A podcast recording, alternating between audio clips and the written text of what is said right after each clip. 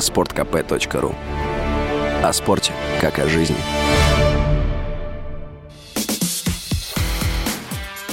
Диалоги на Радио КП. Беседуем с теми, кому есть что сказать.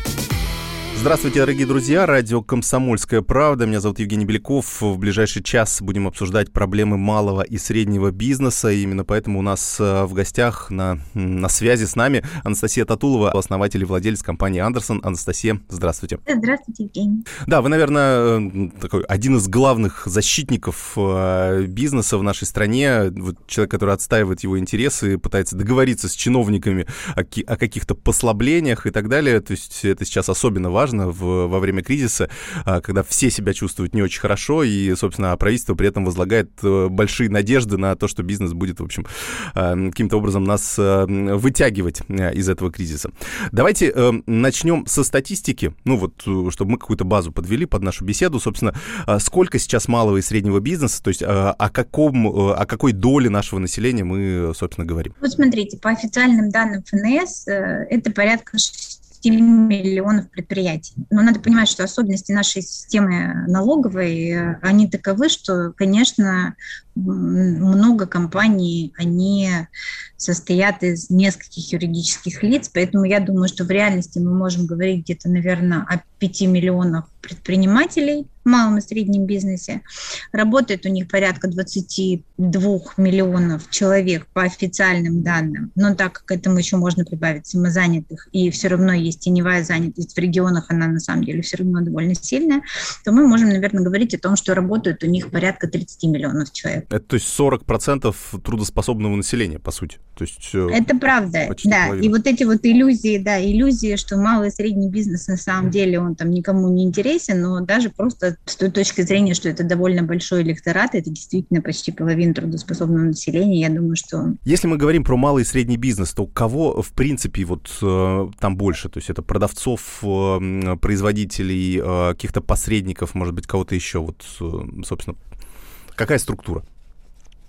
Сожалению, структура нашего малого и среднего бизнеса, она, ну, так скажем, для страны, для экономики неправильная. 80% э, МСП – это торговля и услуги, и мы имеем только 300 тысяч э, предприятий, работающих в обрабатывающих производствах. Это, в принципе, любые производства, которые не связаны с сырьевым с, с недрами.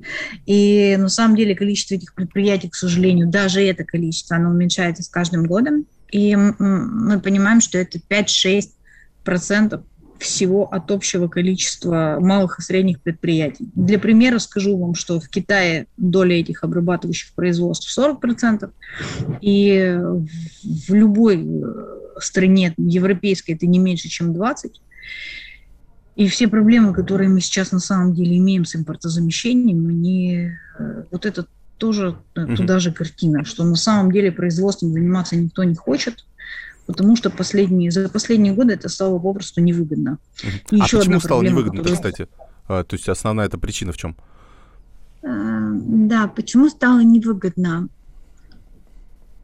Невыгодно стало, потому что вы знаете, я вот чиновникам часто это пытаюсь объяснить, что на самом деле предприниматель, он очень просто устроен. Ведь э, главное для предпринимателя что? Это э, ну, как, как это, я понимаю, что почему-то это в нашей стране странно и неуважительно звучит, но главное для предпринимателя – это э, прибыль его предприятия. Это то, что позволяет существовать ему, его семье, это позволяет развивать бизнес дальше, и э, для этого бизнес должен быть рентабельным, он должен иметь определенную прибыль. Последние годы эта прибыль, она постоянно уменьшалась. И э, вот сейчас мы дошли до парадоксальной картины, когда деньги на депозите можно держать по 15%, а Э, производственная рентабельность будет 5-6%, и совершенно непонятно просто зачем. Это, это надо mm-hmm. понимать, что производство – это очень тяжелый труд.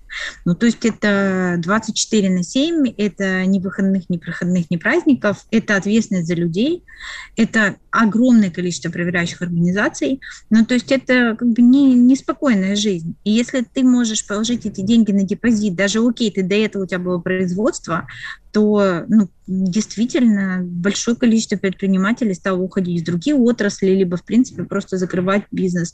Кто-то там переезжает, кто-то на пенсию уходит, кто-то еще что-то. А новые производства идут с трудом или залетные, потому что они пока на экономике вот этой производственной, например, не понимают и не чувствуют. Вот, к сожалению, картина сложилась такая. Да, то есть э, здесь основная проблема, почему такая маленькая маржинальность, да, как, э, там, если я правильно термин, да, употребляю. Э, да.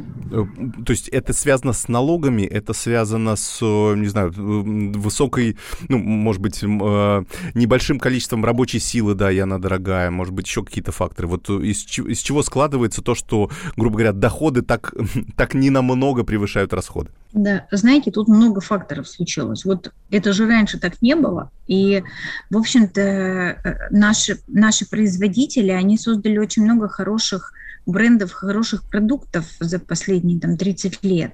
Просто когда мы начинаем разбираться, то выясняется, что все эти продукты сейчас и все эти бренды, они принадлежат иностранцам, потому что вырастив все это, было выгоднее это продать. И поэтому Россия щедрая душа – это не Россия щедрая душа, а Нестле. Э, фрутоняне – это не фрутоняне, там, а Пепсика и все эти бренды, они, они как бы получилось, что не российские уже. Я думаю, что причин несколько на самом деле. Вот, э, конечно, главные причины, которые называют предприниматели, все-таки это налоговая система. Она, э, э, она просто немножечко уже устарела так скажу. И она сейчас не направлена на развитие производства. Производственники платят, наверное, самые большие налоги из всех. Э, в производстве, к сожалению, особенно в ручном, а такого производства много, ну там вот Андерсон, там для примера могу взять, э, в, э, мы производим кондитерскую продукцию, большая часть операций этих, она ручная, ну то есть мы не можем это заменить машиной, либо это очень дорого. И еще дороже, чем чем поставить э, даже квалифицированного кондитера. И поэтому получается, что налоги на труд становятся в производстве основным тормозом, который мешает развиваться. Они, если мы говорим еще о том, что критерии малого и среднего бизнеса, они на самом деле тоже ну, честно говоря, порядком подустарели, и, и плюс налоговая система достаточно рваная. Есть, например, отрасли и пищевка та же самая, где входящий НДС 10%, например, на ягоды, на муку, на масло, на молоко. При этом, э, когда ты все это э, складываешь в продукт, добавляешь Э, щепоточку души кондитера, то продукт, получается, облагается НДСом в 20%. Ну, то есть вот это все привело к тому, что потихонечку, потихонечку это стало, стало совершенно нерентабельным. И знаете, вот часто, часто предприниматели там и предприниматели, чиновники задают вопросы, где вы там раньше были, а почему этот вопрос не поднимались раньше. А вы знаете, тут вот тоже такая особенность нашего государства может быть, что налоговая система она действительно, ну, она менялась, но, в принципе, базовая она все время была такая. Просто, вы знаете, собираемость была очень низкая. На МСП не обращали внимания там, и туда не доходили руки, и у государства было много других источников дохода.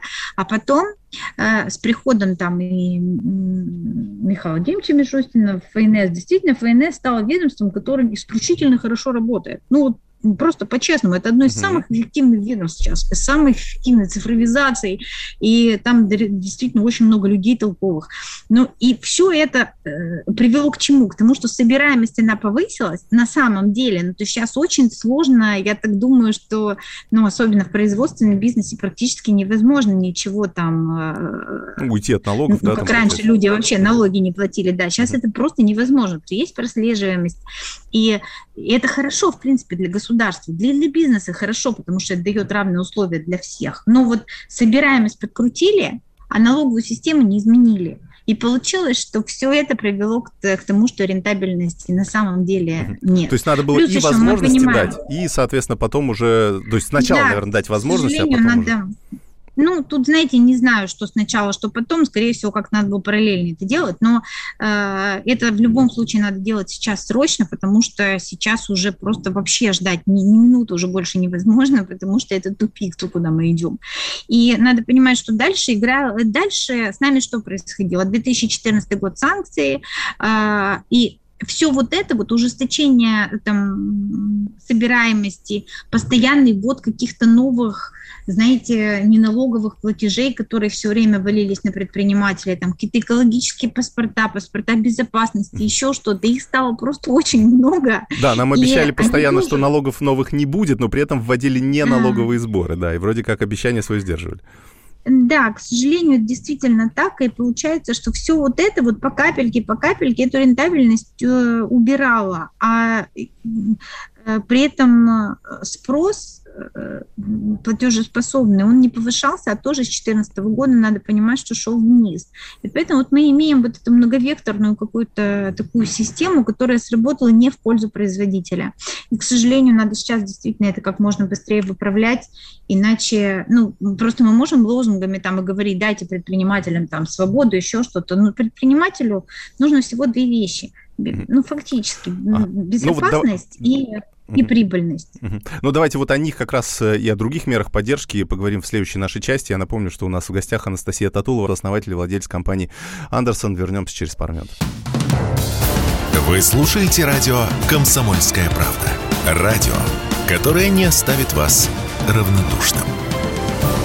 Подумала, это как-то неправильно с моей стороны наяривать-то вам в ночи вопросики, поэтому решила задать их публично в эфире в приличное время.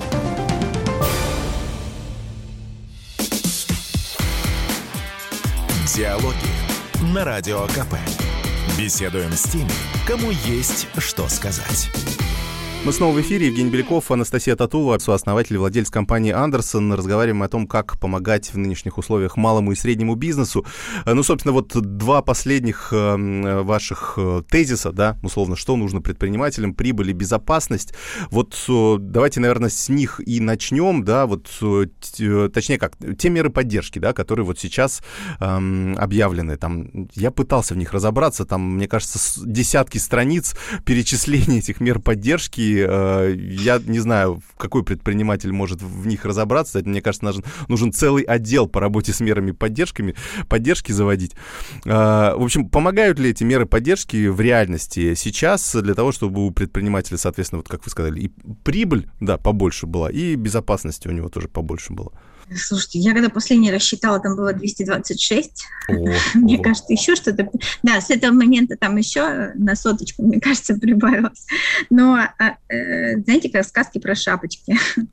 Э, э, у меня такое ощущение, что действительно у кого-то KPI стоит на количество. Понимаете? Но количество и качество – это разные вещи. Дело в том, что ввели мораторий сам по себе мораторий – это совершенно пустая никчемная мера. Ну, то есть это не мера, э, это, опять же, не системное решение, но если все-таки воспринимать это как э, то, что это дает пространство для реформы, ну, то есть что нужно просто посмотреть, что нет связи проверок с нарушениями, отменить. Сейчас э, проверки заменены профилактическими визитами. Опыта в надзорных службах довольно много.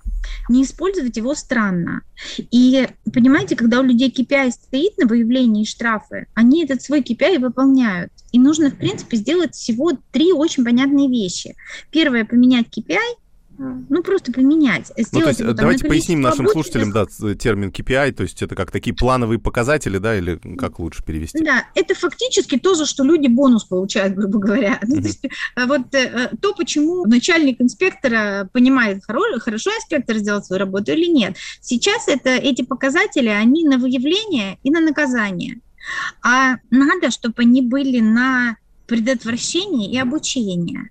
И как мне кажется, вот изменение этой системы – это важно. Это, наверное, главное, что позволит изменить, э, в принципе, ситуацию. Потому что никакие там уменьшения штрафов, уменьшение статей, гильотина, вот это вот, мы все это уже пробовали, так не работает. Нужно просто изменить подход. То есть это некий такой сейчас палочный принцип, когда, э, в общем, по сути, вот эти проверки, они используются для того, чтобы сделать очередной ручеек в бюджет из этих штрафов, которые, в общем, собираются от бизнеса. Да, к сожалению, да, но это во многих ведомствах так. У нас вообще есть проблема, опять же, вот вы, вы спрашиваете, что из системных решений надо. Вот мне кажется, тоже очень важное системное решение.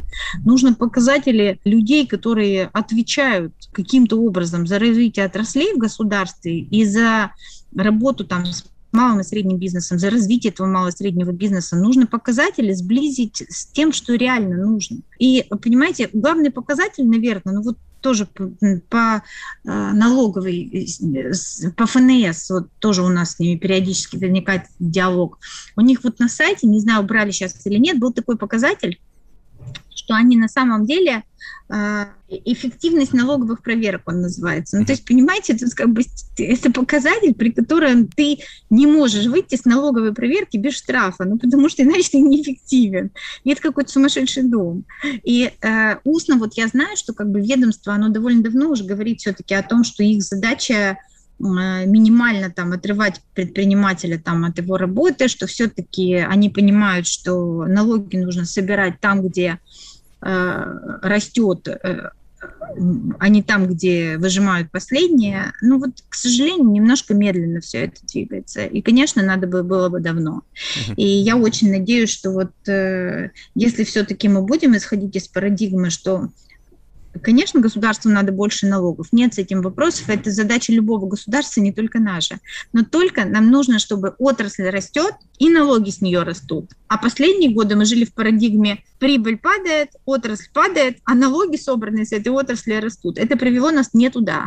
Ну да, получается, выжимание всех соков, да, мы вот эту, доим эту да. корову ну, вот до тех пор, пока она не упадет, получается. Ну да, мы ее, к сожалению, просто не доим, а на мясо режем. Тут тоже у нас есть там свои разногласия по на эту тему.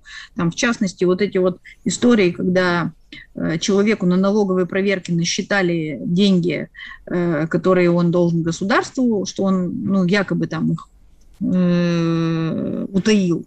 До суда происходит блокировка счетов, потому что и иначе вдруг он их выведет куда-то эти деньги. В итоге государство теряет налогоплательщика, предприниматель теряет бизнес, кому это надо, непонятно, но так сейчас устроена система, и это надо менять. Угу. То есть это получается не взаимовыгодная история, а наоборот взаимоубыточная получается. Взаимоневыгодная, да. Но тем не менее почему-то это сейчас вот работает. Угу. Да, у меня, кстати, вот э, вы, вы сказали, вы уже говорили и о мерах поддержки, да, и о том, как принимаются решения. Вот у меня ощущение, что вот те люди, которые принимают решения о поддержке бизнеса, они а, не работали ни дня а, в качестве предпринимателей, то есть они в принципе не могут понять, а, что нужно предпринимателю, что а, вот что, какие у него проблемы, да, с чем он сталкивается и так далее. То есть, мне кажется, это очень важный фактор, и они поэтому и не могут услышать и правильно понять, а, что э, вот предприниматели, вот такие люди, как вы, им пытаетесь донести. Это так, но, знаете, тут вот тоже длинный я путь прошла вот за эти вот два года омбудсменства э, к разному пониманию. Знаете, предприниматель, попадающий во власть, он тоже, честно говоря, не сильно хорошая кандидатура. Ну, во-первых, вот все-таки государственное управление, оно своеобразное. Этому надо учиться, это как бы тоже не, ну, вот подход, что а мы сейчас там станем и лучше сделаем, он точно такой же ошибочный, как чиновник, который говорит, что да что там у вас, да, да что там делать-то. Mm-hmm. Вот. И тут просто надо, знаете, одним надо больше слушать, Э, и не только слушать, а слышать, а главное, что понимать все-таки, что э, предприниматель он точно лучше знает, потому что ему земли лучше видно. Не потому что он самый умный, а просто именно эту тему он знает хорошо. И э, надо, конечно, пытаться выстроить работу все-таки так, в Москве это отчасти получается, на самом деле. Я не знаю, почему это не получается на федеральном уровне, потому что не получается, действительно. Но в, в Москве получается, потому что все-таки вот сколько-то времени, я не знаю, там, когда это произошло, мне кажется, может, три, может, года назад, может, четыре. Вот выделили отдельный департамент предпринимательства, выделили штаб по защите бизнеса, и потихонечку, потихонечку начали спрашивать, а как вы думаете, а вам что нужно, а вам что нужно для вашей отрасли. И мне кажется, возможно, вот как мы же разговаривали с вами о показателях, единственный путь, который может заставить э, федеральную власть действовать как-то по-другому, это, возможно, все-таки выставление показателя, когда то, сколько ну, грубо говоря, не знаю, зарабатывает министр, будет зависеть не от того, э, доволен ли им э, его руководитель, а от того, какие у него результаты. И если эти результаты в сельском хозяйстве вот такие, какие они, случились, то, ну, наверное, это неправильно. И я так думаю, что тогда, если вот будет, будут эти показатели, объединяющие отрасли, и чиновников, которые отвечают за эти отрасли, то тогда все будет двигаться бодрее. Потому что если ты не знаешь, как сделать, то ты можешь собрать людей и сказать, давайте вместе подумаем, что нужно, не для того, чтобы вас спасти, а мы как бы все время живем в парадигме, давайте спасать. Давайте не спасать, давайте развивать. Это гораздо более правильный подход. И каждая отрасль, она на самом деле, если вы задаете ей вопрос, она в состоянии собрать э, в своей отрасли представителей, и поговорить, а что нам надо, чтобы мы не конкретный Вася, Петя там, или э, Анастасия выросла, а вот что надо, чтобы выросла вся отрасль что надо, чтобы оборот отрасли был больше, что надо, чтобы маржинальность была другая в отрасли, что нам для этого надо. И э, она в состоянии это сформулировать. А дальше нужно это просто сделать, правда. Но всегда просто же есть сделать. недоверие у чиновников, видимо. Сейчас они, предприниматели скажут, они, конечно, начнут прибедняться, что у нас прибыли нет, все плохо, вот, для того, чтобы, в общем, э, улучшить себе, в общем, положение, да, и увеличить еще себе прибыль. Ну, вот, то есть, вот я просто предполагаю, что чиновники чиновники всегда видят, что, ну, скорее всего, что-то они там не договаривают. Скорее всего, это они так. Понимаете, торгуются. ну, тоже это же улица с двухсторонним движением. Вот все-таки, э, во-первых, мы имеем, ну, объективные цифры. Вот вернемся к производственным предприятиям. Понимаете, если люди не хотят заниматься производством, у нас 300 тысяч предприятий, ну, значит, этим невыгодно заниматься. Это же очень просто. Это же цифры. Uh-huh. И э, тут, наверное, надо и важно показывать и открыто обсуждать, там, показывать э, финансовые модели, которые есть сейчас. Я на самом деле, вот я там на встрече с президентом это говорила, когда э, сколько уже там больше двух лет прошло, что я готова, вот можно прийти ко мне, я готова открыто показать, как существует мой бизнес. И я знаю, что мои коллеги в разных отраслях готовы это сделать. Не с проверками приходите. Приходите реально посмотреть, не по покрашенным дорожкам, не когда там кого-нибудь подготовили, что надо говорить. Приходите реально, мы покажем вам и как устроены финансы у нас, и как мы там, и как устроен э, контроль качества, и почему мешают какие-то вещи, которые внедряет государство, почему это еще больше убирает маржинальность. Да, мы готовы показать. Просто для этого нужно, чтобы с той стороны было желание не контролировать, а вместе развивать. Но пока, к сожалению, не всегда так получается. Ну, ну вот об этом поговорим э, в нашей следующей части. Напомню, что у нас в гостях Анастасия Татулова, основатель и владелец компании «Андерсон». Услышимся через несколько минут. Вы слушаете радио «Комсомольская правда». Радио, которое не оставит вас равнодушным. Я надеюсь, что стратегия развития уже переписана. Ну, просто жизнь не оставляет никакого другого выхода.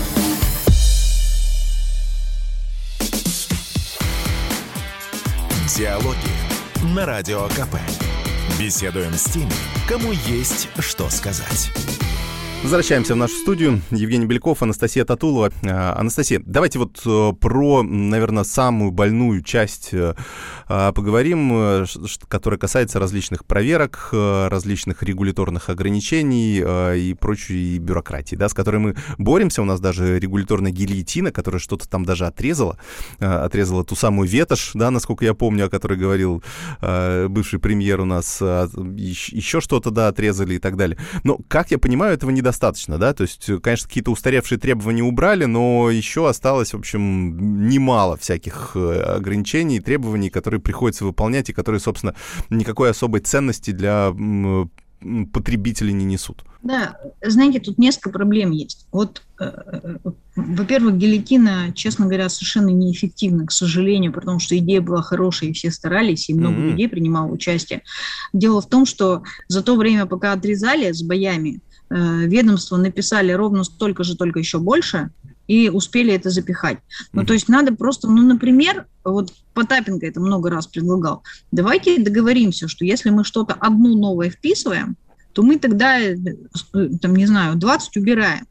И э, это только так можно, потому что они написали больше, чем мы убрали. И мы оказались ну, в общем-то, в том же тупике. А можете привести какие-то ну, э, примеры, да, какие-то, а, чтобы, которые можно было как-то так? Э, э, тут, знаете, это, это ну, сложно, правда, с примерами, потому что этого очень много. И это, наверное, знаете, вот тоже у меня достаточно длинная история э, э, взаимоотношений с Роспотребнадзором, и там разные, и э, я, прям скажем, не, не испытывала особой любви к ведомству, но вот я тоже за последние два года посмотрела, и я думаю, что мы уже разговаривали с вами об этом, о том, что вот это, у них есть большой объем знаний. Uh-huh они, к сожалению, так как они не из бизнеса, э, они эти знания на землю приземлить не могут.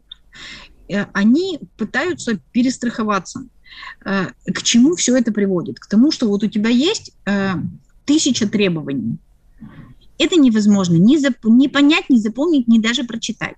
Причем у тебя есть тысяча требований от одного ведомства, от второго и третьего. Это ведомства между собой не разговаривают, как правило, поэтому ты получаешь требования еще противоречащие друг другу требования.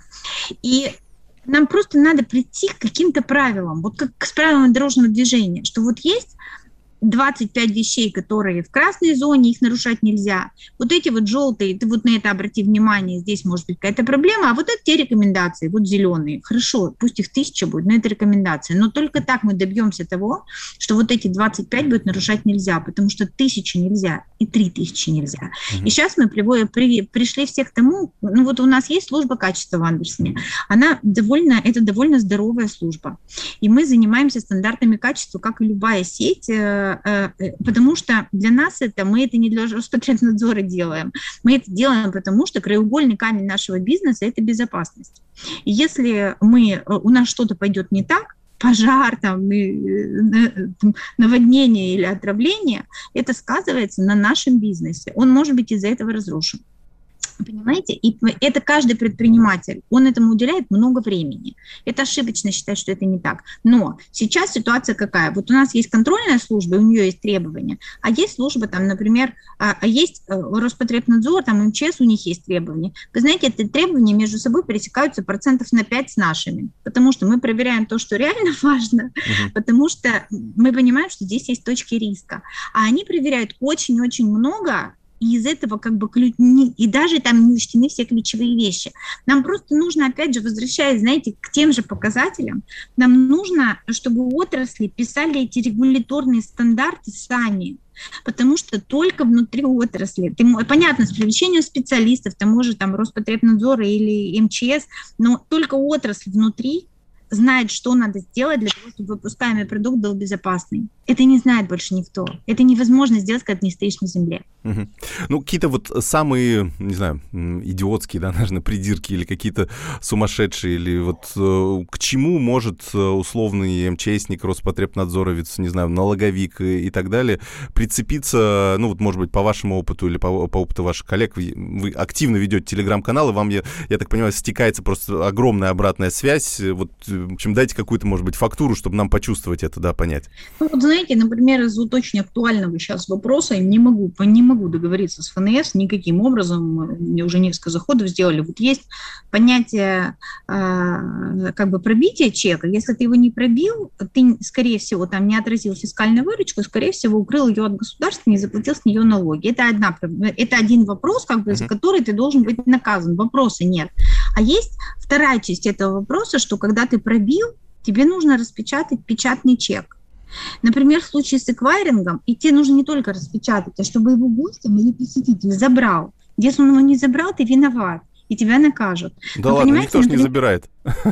Да, вот, ну это как бы, спасибо вам за это. Э, дело в том, что, к сожалению, вот я никак не могу договориться с ведомством, что вот дайте возможность, если человеку нужен этот чек, он говорит, дайте мне, пожалуйста, бумажный чек, ему отдают, например, после оплаты uh-huh. карты. Uh-huh. А если нет, то давайте мы просто на слипе на этом сделаем как бы что-то, чего будет достаточно для того, чтобы считать, что это, это, это выданный чек. Ну, потому что иначе это расход бумаги. В Европе давно отказались от печати бумажных чеков, потому что в Европе бумага, даже спрашивают постоянно. Я помню, спрашивали, вот да. в любой кафешке спрашивают, вам нужен чек? Ты говоришь, не нужен, и они все, не нажимают кнопочку. Да, а мы пока не можем вот даже на этапе, понимаете, а, даже не то, что он при оплате наличными, а просто даже на этапе оплаты картой уговорить ФНС, что давайте поменяем закон таким образом, чтобы если нужен тебе бумажный чек, ты бы сказал, а если не нужен, пожалуйста, возьми его в личном кабинете банка или там на сайте, на сайте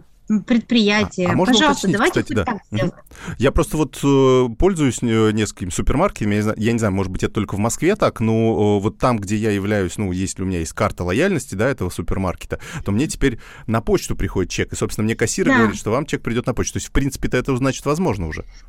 Вот смотрите, возможно, там, где, да, э, э, вот эта договоренность, она есть с ФНС, и, возможно, там, где есть программа лояльности. Но если вы представляете, вот вы приходите куда-то за кофе, расплачиваетесь картой, а вам говорят, знаете что, для того, чтобы вам сейчас пришел чек, Мгм. вы нам сейчас продиктуете вашу почту, сейчас подождите, еще за вами пять чек подождут, сейчас я запишу, правильно записал? Ну, то есть, понимаете, тут как бы есть проблема, которую как-то Как раз для малого решить. бизнеса. Да, да. И вот действительно, что э, очень хорошо, что по супермаркетам этот шаг сделан уже, и можно по- получать чек на почту, это прекрасно, этим активно пользуются вкусвиллы, там многие другие.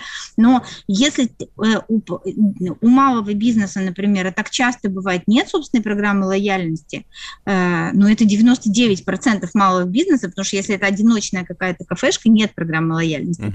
то вот эта проблема, она, к сожалению, пока не решается. А хотелось бы, чтобы она решилась. Но вот вам такой, например, м, пример. Такого много. И это, это там, где можно, ну, правда, можно сделать так, чтобы было всем проще. Но пока нет. Понятно. А коррупция. Давайте вот эту тему обсудим. Насколько она сейчас э, велика, то есть э, насколько вот эти, ну, грубо говоря, коррупционный налог, вот можно ли его как-то оценить, его воздействие на бизнес сейчас? Вот то, что находится в тени. То есть не официальные какие-то проверки, а вот то, что приходится платить неофициально. Смотрите, вот моя оценка, я много лет занимаюсь, там 25 лет я занимаюсь бизнесом, я э, думаю, что вот эта низовая коррупция, ну, по крайней мере, если мы говорим о Москве, она, конечно, кратно уменьшилась, ну, то есть и, и в, в тысячи раз. Э, Я думаю, что и вы все это видите, потому что ну, даже вот коррупционный источник, который раньше был какой-нибудь там ЖЭК или еще что-то, любую справку тебе надо было, ну, с ума сойти. Э, э, Сделали МФЦ, и как бы пропала просто опция такая. Да, да, да. Вот. И мне кажется, что вот это очень правильно, когда вот это движение такое антикоррупционное движется в сторону, что просто нет повода, понимаете? Э, Источник коррупции э, в бизнесе, он какой? Ну вот э, при взаимоотношениях бизнеса и государства, к сожалению, когда ты понимаешь, что штраф за любое нарушение это там 300 тысяч рублей, то, конечно, это источник коррупции для контролера. Конечно, даже просто вопроса нет. Мгм. И поэтому, опять же, нужно смотреть, а правда целесообразно за маску штрафовать на 300 тысяч рублей? А мы понимаем, что это может быть э, в пять раз выше, чем вот это маленькое крошечное предприятие или там кофейня, в которой есть только кофе, например, э, она зарабатывает столько там за 4 месяца. Мы правда считаем, что это нормально? Ну, то есть вот здесь это очень все взаимосвязанные вещи. И если бы этого не было, вот этого штрафа за 300, э, там, или это был бы штраф, там, первое предупреждение было бы, а потом там был бы штраф, и он был бы там не 300, а 3000 рублей, то нет, не было бы коррупции. А Мгм. так и есть. И это все делается ну, э, государством, потому что на это толкают вот эти вот совершенно необоснованные космические абсолютно за все штрафы. Ясно, спасибо. Э, э, Вернемся буквально через несколько минут и как раз обсудим, что, а, что еще нужно сделать для того, чтобы помочь э, или, по крайней мере, не мешать малому и среднему бизнесу. Чтобы получать еще больше информации и эксклюзивных материалов, присоединяйтесь к радио «Комсомольская правда» в соцсетях. В отечественных социальных сетях. Смотрите новые выпуски на Рутьюбе, читайте телеграм-канал, добавляйтесь в друзья ВКонтакте, подписывайтесь, смотрите и слушайте. Радио «Комсомольская правда». Самая оперативная и проверенная информация в эфире и соцсетях. Диалоги на Радио КП. Беседуем с теми, кому есть что сказать. Итак, мы снова в студии. Радио «Комсомольская правда». Меня зовут Евгений Беляков. У нас в гостях Анастасия Татулова, основатель и владелец компании «Андерсон». А, Мы поговорили уже о большом пласте, да, что сейчас волнует э, предпринимателей. И, собственно, есть еще э, одна мера, которая у нас несколько лет уже применяется, и где все жестче и жестче, в общем, э, закручиваются гайки. Маркировка.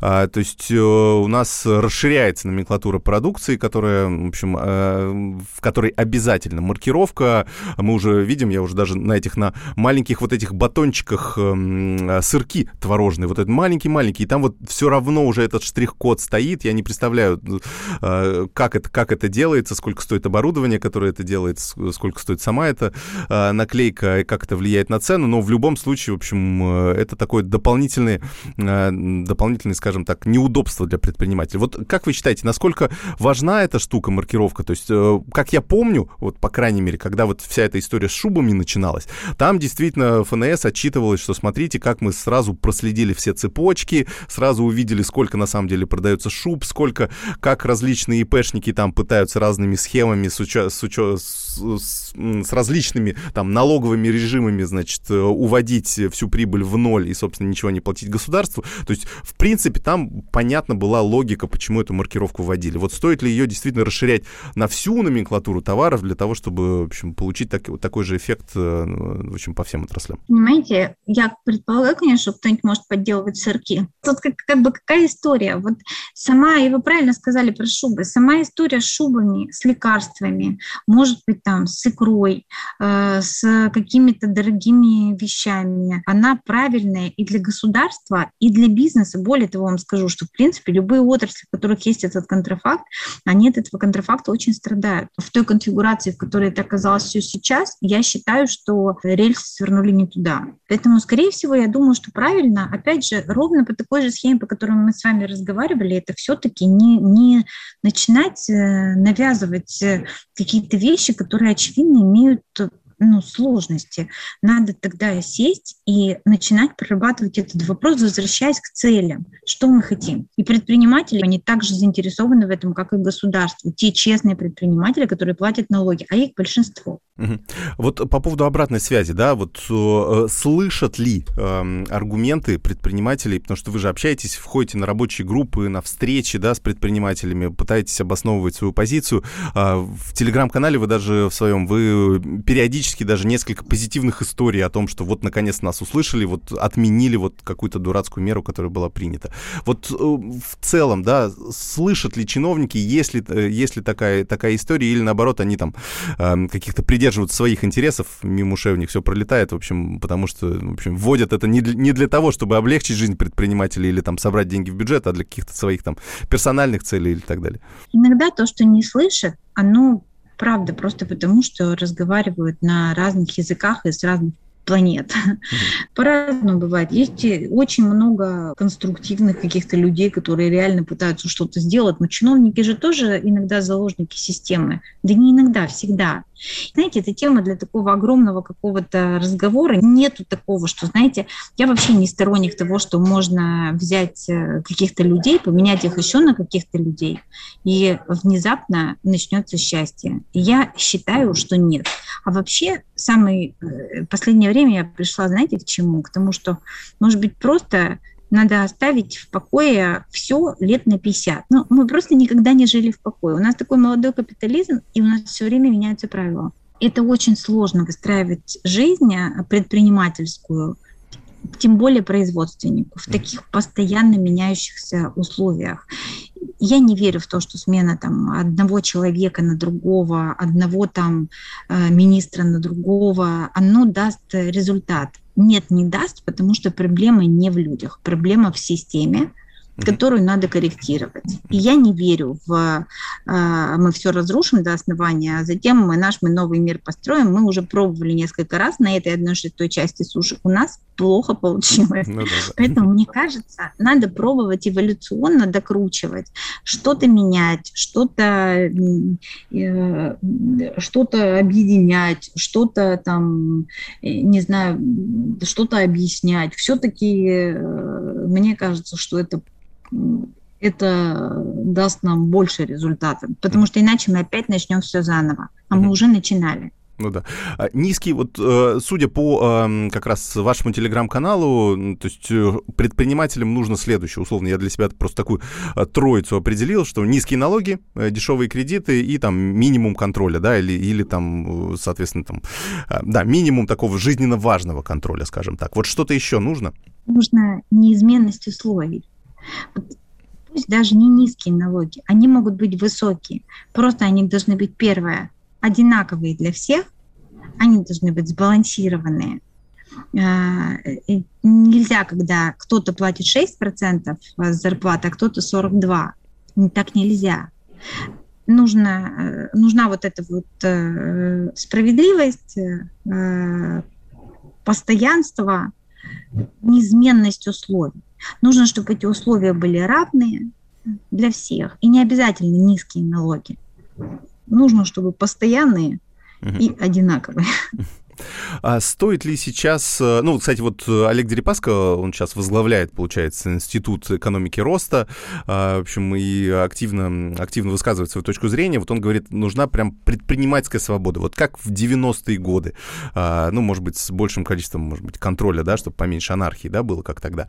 Вот э, поддерживаете такое мнение? Поддерживаю. Я вообще согласна с тем, что он говорит. Э, я поддерживаю, я просто, честно говоря, не вполне понимаю, как в существующих условиях это реализовать. Но у этого есть э, понятные какие-то я не верю в то, что можно сейчас раз вернуться в 90-е, да и готовы ли мы в них вернуться на самом деле. Так уж нам туда хочется. Мы точно хорошо помним, что там было. Но э, я помню, потому что и у меня я начала бизнес в 90-е. Э, у меня первый бизнес был в 90-е. Я точно помню. Я не могу сказать, что я туда хочу. Но другое дело, что вот имея то, что у нас есть сейчас, э, возможно, правильно дать больше свободы вот в чем. Что вот есть у нас какие-то налоговые системы. Давайте дадим возможность людям в отраслях без всяких ограничений выбирать налоговую систему сейчас, на которой они могут работать. Потому что реформировать налоговый кодекс на это может уйти 5 лет, а делать надо сейчас. Поэтому вот есть эти системы. Выбери себе систему, в которой, как ты считаешь, твой бизнес будет зарабатывать столько, сколько ты считаешь справедливым за твой тяжелый труд. И и живи в ней. И таким образом, знаете, это как вот с тропинками, которые можно сразу асфальтировать, а можно подождать, пока протопчут. Может быть, нам пойти таким путем. И это, доста- это вот достаточная степень предпринимательской свободы, которая нужна. Ну и, конечно, нам нужно прекратить, э, просто прекратить вмешательство э, в экономику э, силовых структур, точно, абсолютно. Это неправильно. Это, ну вот, по крайней мере, мы говорим не об экономике там э, ресурсной, там э, какой-то связанной с недрами, а э, и не около государственной, а мы говорим об МСП, и, конечно, это надо все решать в плоскости административных вещей, ни в коем случае ни в какой уголовной. И надо, чтобы предприниматель чувствовал, что он может, что он имеет право на ошибку, я не говорю о том, что нужно позволить ему злоупотреблять этой ошибкой, но один раз ты можешь ошибиться. Если ты сделал это второй раз, наверное, тебя надо наказывать. Мне кажется, по всем видам нарушений, в том числе по налоговым. Нет, если ты ошибся, да, окей, как бы, ну, хорошо заплати в бюджет то, что ты должен.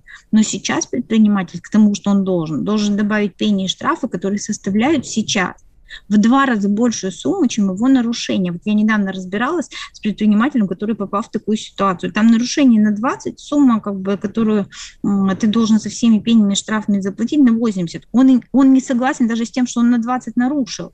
Ну, я просто не понимаю, мы зачем 80 хотим получить? Ну, хорошо, нарушил, предупредили, там, дали возможность погасить с какой-то расстрочкой. Пусть он работает дальше. Ну, вот пока нет. Пока нет. Поэтому я считаю, что вот свобода, она... Давайте хотя бы вот этого добьемся. К сожалению, пока мы в этом нисколечко не продвинулись. И тогда можно без всяких мер. Ну да, мер поддержки, да. Последний вопрос. Э, стоит ли сейчас идти в бизнес? Вот часто говорят, кризис, время возможностей. Вот э, открываются ли сейчас новые возможности для нового бизнеса? Вот как считаете? Слушайте, сейчас, ну, мне кажется, неправильно называть текущую ситуацию кризисом. Для меня она ближе какой-то трагедии, а не кризис, все-таки это экономическое понятие. А сейчас ну, такая большая беда происходит. Но э, если всегда нормальное время для бизнеса, слушайте, правда. Если человек предприниматель, он э, сделает бизнес э, и откроет его, будет им заниматься, потому что он просто не может по-другому. Это такой ген, он не дает тебе, не дает тебе по-другому. Uh-huh. Поэтому мне кажется, рассуждать о том, в какое время это лучше делать, в какое хуже, Ну, есть желание, есть, есть инициатива, да. то, соответственно. Если ты чувствуешь, да, если ты чувствуешь, что ты хочешь, что ты хочешь созидать, создавать, предпринимать э, и готов брать на себя эту ответственность, и это правда тяжелый труд быть предпринимателем, то это надо, это надо идти и делать. Угу. И не ждать никакого специального времени. Ясно, Анастасия. Спасибо вам большое. Я напомню, что у нас в гостях была Анастасия Татулова, основатель и владелец компании Андерсон. Спасибо вам большое. Удачи. Удачи в бизнесе. Спасибо. До свидания. Диалоги на Радио КП.